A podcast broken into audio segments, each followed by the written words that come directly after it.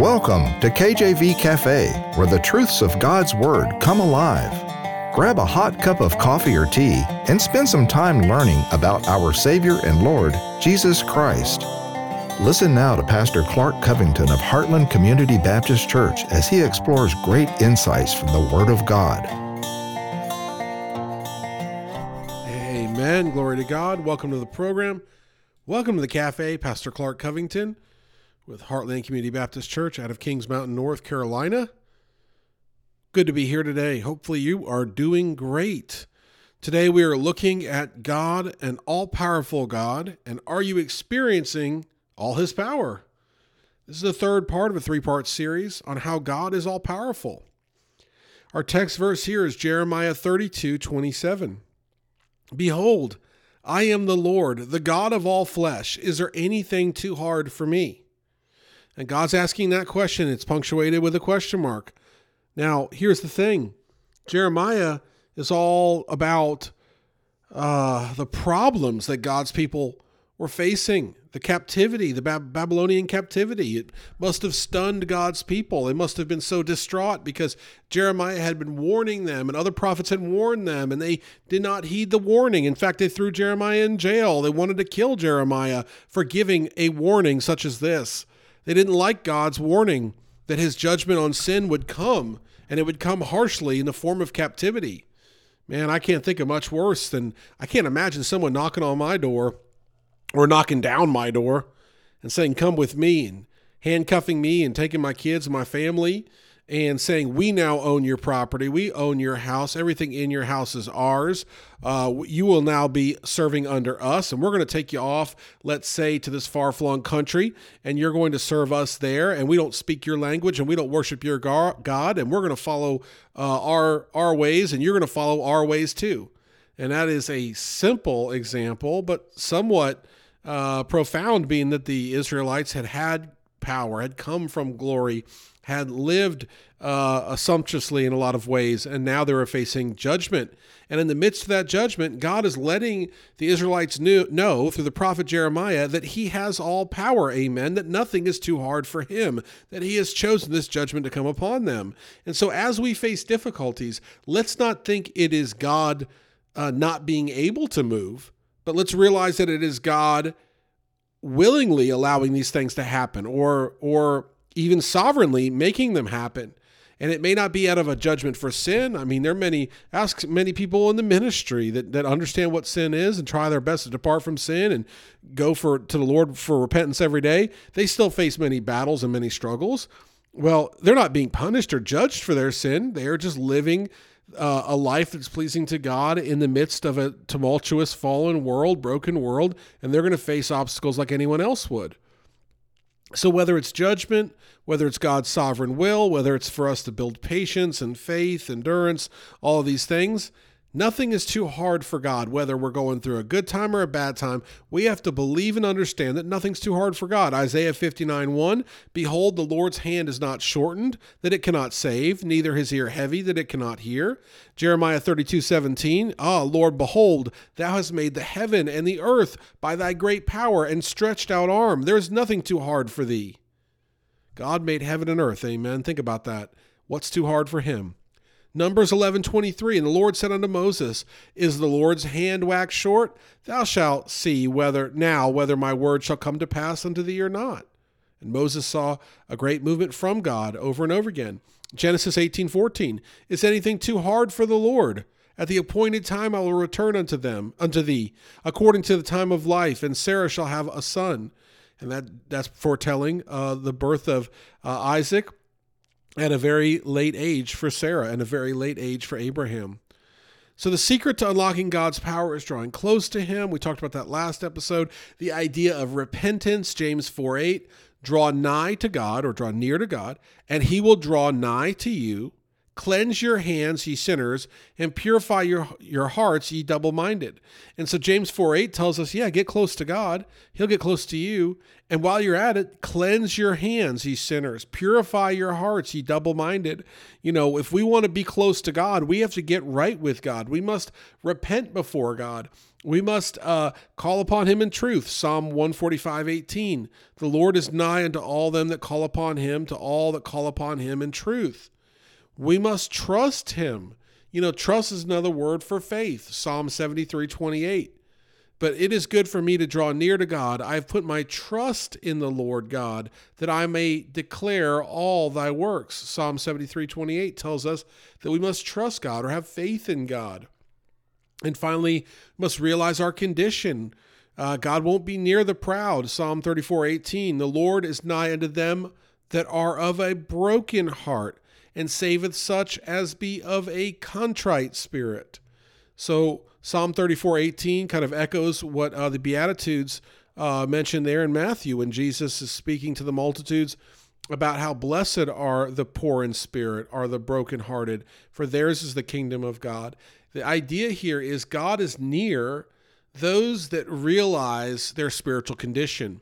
And when we realize our spiritual condition, then we realize we need God. And that's when God shows up, right? Think about it.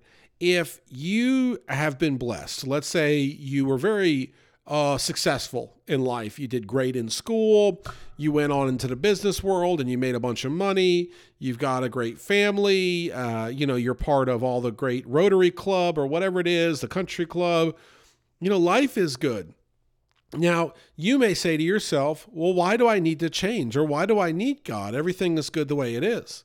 But let's say something happens. You you know you end up going bankrupt. You end up in critical condition in the hospital. You you lose your whole family. Something like Job right? Where all those things happened well, now all of a sudden, you realize your need for God like you didn't before. Now, in the book of Job, Job already knew God and loved God and so forth. So I'm not trying to say he didn't, but I'm, I'm trying to give the example of when we really seek God, when God shows up. For example, in the book of Job, when God literally showed up was when Job was at his bottom, right? Uh, and ask a prisoner, you know, ask the men there in the rescue mission uh, when God's showing up. It's oftentimes when we are at our lowest place. Why? Because that is when we realize our need for God. And so we see that God has all power. We see to tap into God's power, we need uh, to follow traits like repentance. We need to actually repent before God. We need to call upon Him in truth. We need to trust Him. And we need to, uh, which means have faith, and we need to realize our condition because He won't be near the proud. If we don't think we need Him, He'll say, Go ahead and suit yourself, live on your own, and see where that gets you. So, all of these things sound great. It sounds great to tap into God's power. And you may be dreaming about what you could do with God's great power uh, on your life. I mean, I can't even fathom it, to be honest. Uh, I mean, again, you start looking at the complexities. Uh, I took our church, we took a fellowship trip to the Georgia Aquarium uh, probably two years ago. I can't believe it's been that long, but I think it's been a year and a half, two years. And uh, there was this whale shark in one of the tanks and it's as big as almost a building. It's incredibly big. And you look at that and you say, who made that?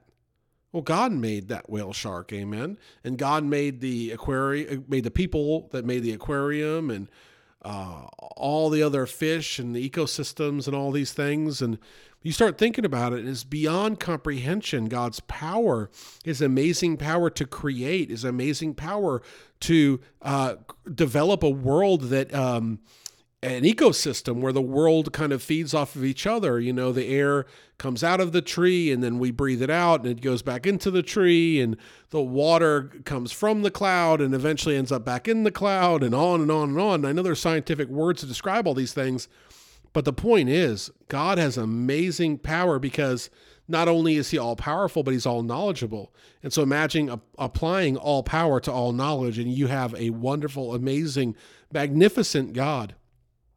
And he wants us to put his power into practice. You know, how do we do that? How do we put God's power into practice? How do we have God's power on our life? Number one, we have to make God the priority in our life the priority? Is God the number one priority in your life? You know, I've always heard this uh, in in church. Amen.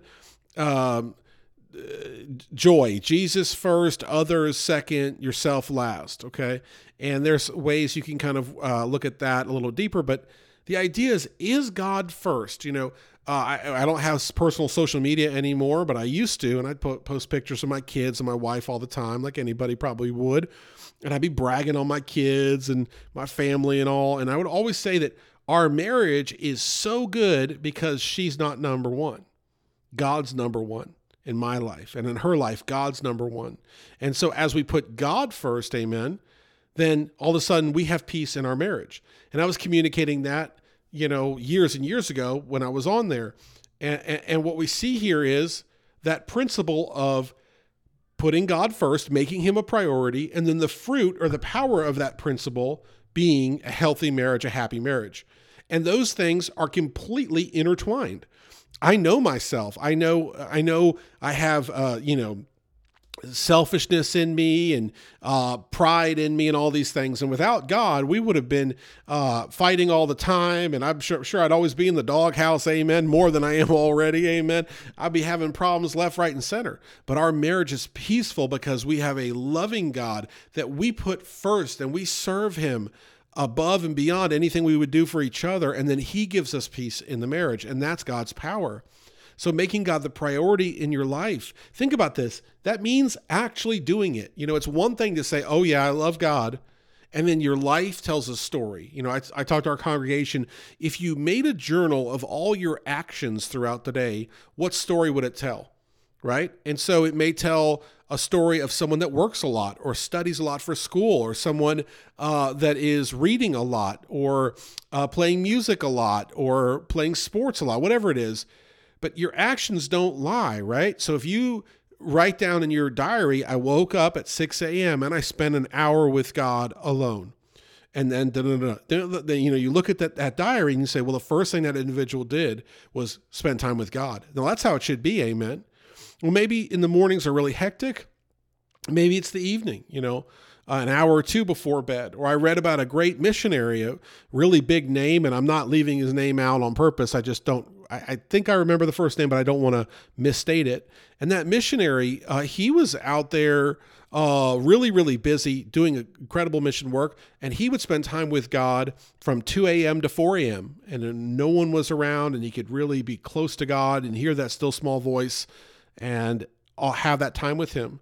So we have to make God the priority. That means actually spending devotional time with God. We have to continue to make sure that we're repenting before God, going to God every day, asking the Lord to forgive you of your sins and to point out anything that's standing in the way between you and God. You know, just get in that habit. I try to do it every single day. And it's very important for me to do it because I need to be repentant repentant before God. I need to have that cleansing on my life before I can go preach to others. Amen. And so I always want to make sure that I'm doing that and you need to do that too because you're making God the priority. Spending time in His Word goes without saying, studying His Word to reveal truths like these, serving Him, applying His Word to your life, uh, and worship and praise, of course. And I wish I had time to get into more details of each of these. But as we do these things, making God the priority, showing that in our actions, staying repentant, studying our Bible, serving the Lord, worshiping the Lord, as we do all these things, we're going to have a closeness with God that will be enviable. And that closeness with God will lead to power on your life. I gave you the example of marriage, but God's power is evident all over your life when you're close to God. In your prayer life, the Bible says that God hears the prayers of the righteous. What I've described is right living and biblical living. Your prayer life will be stronger. If you're in the ministry, your ministry will be stronger. Amen. My preaching is only strong by the power of the working of the Holy Spirit. Amen. Uh, so your ministry will be stronger. Uh, you will have uh, your worship will be better. Your praise uh, will be more fulfilling. The joy in your life will be bigger. Your witness to others will be more effective. Uh, God's power, again, not what you can do, but God working through you by you simply being obedient to Him, great things will happen. When you're in His Word, by the way, I've always said this when you're in God's Word, if you study His Word enough, it's going to manifest and blossom out all over your life. So just get in His Word, pray to Him, seek Him, and the rest will take care of itself. I thank you for listening today. Tune in next time. Take care. God bless, and amen. Thanks for visiting the cafe today. Our goal is to inspire you with the truth and depth of God's Word in a straightforward manner. Do you know Jesus? You can today. Visit kjvcafe.com to learn more about God's great plan of salvation for all of mankind. Until next time, remember as Matthew chapter 6 verse 33 puts it, seek ye first the kingdom of God and his righteousness.